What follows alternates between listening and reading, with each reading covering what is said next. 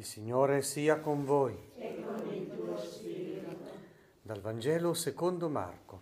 Gloria a te, o Signore. In quel tempo Gesù apparve agli 11 e disse loro: andate in tutto il mondo, proclamate il Vangelo ad ogni creatura. Chi crederà e sarà battezzato sarà salvato, ma chi non crederà sarà condannato. Questi saranno i segni che accompagneranno quelli che credono. Nel mio nome scacceranno i demoni, parleranno lingue nuove, prenderanno in mano serpenti, e se berranno qualche veleno non recherà loro danno. Imporranno le mani ai malati e questi guariranno. Parola del Signore.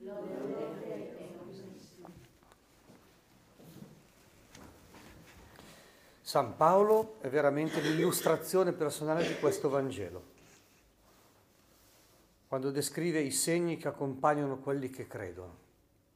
Ma arriviamoci con calma. Abbiamo visto tante volte, nell'invito di queste prime settimane del tempo ordinario alla conversione, che il punto della vita cristiana è ascoltare la parola e rispondere generosamente a questa parola.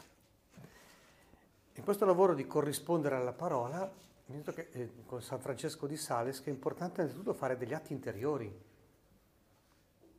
prima di passare all'azione, in modo che quella parola si radichi, produca una autentica conversione, e allora questo poi darà luogo alle opere del Regno.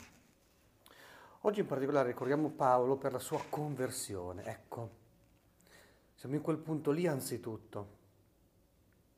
Perché addirittura fa l'esperienza dell'accecamento? Perché una vera conversione è quello lì, è proprio il cambiamento di mentalità. A fare danni nel mondo e nella Chiesa è soprattutto, ci ho riflettuto tantissimo su questo, lo si vede, l'eccesso di zelo. San Paolo era zelante, ecco perché, ed era zelante in nome di Dio.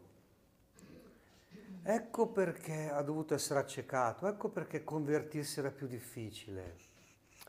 Il figlio maggiore della parabola fa più fatica a convertirsi, tant'è vero che sfacciatamente Gesù racconta nella parabola che il figlio minore, quello che ne combina di ogni, fa prima a convertirsi, perché vede prima il suo male. Ma chi rimane a casa, chi è leale, chi lavora, pensa di essere giusto e bacchetta gli altri. Però è vero che gli altri sbagliano, ma ti poni in una posizione che ti distanzia, ti allontana dallo stile di Dio che è la misericordia, la volontà di salvezza per tutti, che certamente proclamerai in termini generali, cioè come dottrina. Quindi è molto più difficile. I danni li fa soprattutto l'eccesso di zelo, perché lì, non lo zelo è una cosa bella, all'eccesso di zelo, perché uno si mette al posto di Dio, al posto del Papa.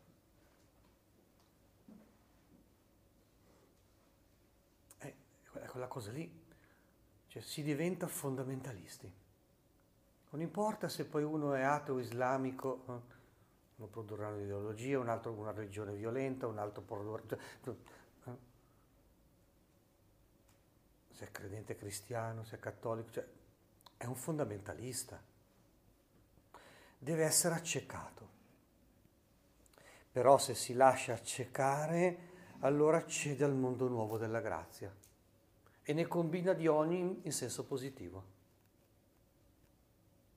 E allora qui non ho bisogno di inventare parole, perché c'è chi ha parlato di San Paolo in maniera meravigliosa, quindi andiamo a leggere per esempio San Giovanni Crisostomo, che la Chiesa riporta nell'ufficio delle letture, per dire com'è vero questo Vangelo, no? Per Paolo una volta che si è convertito. Paolo esulta ugualmente anche di fronte ai pericoli. Noi non facciamo così. Noi nei pericoli abbiamo paura e ci abbattiamo. Guarda il miracolo della grazia. Invece di denunciare i pericoli, che è facilissimo, o di lamentarsi per i pericoli, o di soccombere ai pericoli, di averne paura, di chiudersi, no, lui esulta, cioè non perde la postura della gioia. Quindi vuol dire che è diventato libero dal mondo, dalle circostanze, se sono favorevoli o sfavorevoli. Esulta ugualmente anche di fronte ai pericoli incombenti, alle offese e a qualsiasi ingiuria. Sappiamo bene quanto questo ci fa male, specialmente quando viene dai vicini. Guardate San Paolo com'è diventato. Tanto che ai Corinzi scrive: sono contento delle mie infermità. Pensa! Quindi le infermità, le cose interne, ma poi degli affronti, le cose esterne, degli altri. E delle persecuzioni addirittura, che vengono o dai vicini o dai lontani.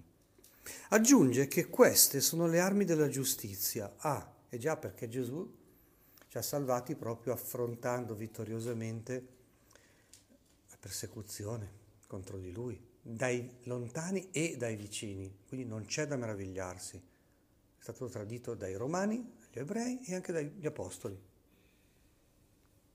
Non far troppo le meraviglie, se no rimane poi sconcertato, abbattuti, incarogniti. Aggiunge che queste sono le armi della giustizia e mostra come proprio di qui gli venga il maggior frutto, perché partecipa di più alla croce di Cristo e riesca a essere vittorioso dai nemici. Battuto ovunque con verghe, colpito da ingiurie e insulti, si comporta come se celebrasse trionfi gloriosi, pensa, o elevasse in alto trofei. Arriva fino a questo. Si vanta e ringrazia Dio dicendo: siano rese grazie a Dio che trionfa sempre in noi. Per questo, animato dal suo zelo di apostolo, gradiva di più l'altrui freddezza e le ingiurie piuttosto che l'onore. È così medesimato con Gesù crocifisso che non dice che sopporta in malo modo o anche in bel modo, non li sopporta, ma dice che gradiva di più l'altrui freddezza e le ingiurie piuttosto che l'onore, di cui invece noi siamo così avidi. Signore Gesù, libera il nostro cuore perché possiamo essere pienamente a disposizione delle opere buone che Tu hai pensato per ciascuno di noi.